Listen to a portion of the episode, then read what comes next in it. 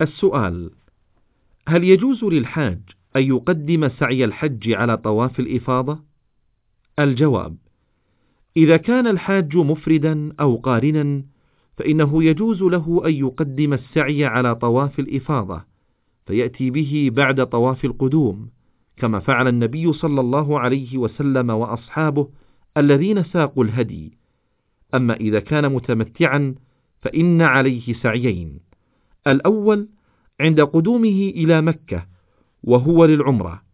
الثاني في الحج والأفضل أن يكون بعد طواف الإفاضة لأن السعي تابع للطواف فإن قدمه على الطواف فلا حرج على القول الراجح لأن النبي صلى الله عليه وسلم سئل فقيل له سعيت قبل أن أطوف.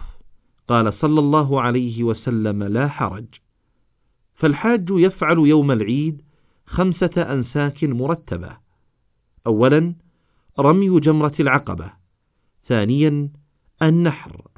ثالثا الحلق أو التقصير. رابعا الطواف بالبيت. خامسا السعي بين الصفا والمروة.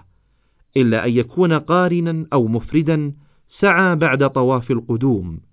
والأفضل أن يرتبها على ما ذكرنا. وإن قدم بعضها على بعض لا سيما مع الحاجة فلا حرج. وهذا من رحمة الله تعالى وتيسيره. السؤال هل يجوز الجمع بين طواف الإفاضة مع طواف الوداع في حالة الخروج مباشرة من مكة المكرمة والعودة إلى الوطن؟ الجواب لا حرج في ذلك. لو أن إنسانا أخر طواف الإفاضة فإذا عزم على السفر طاف عند سفره بعدما رمى الجمار وانتهى من كل شيء فإن طواف الإفاضة يجزئه عن طواف الوداع وإن طافهما طواف الإفاضة وطواف الوداع فهذا خير إلى خير ولكن متى اكتفى بواحد ونوى طواف الوداع أو نوى بطوافه عنهما جميعا طواف الإفاضة وطواف الوداع أجزأه ذلك. لإعادة سماع الرسالة.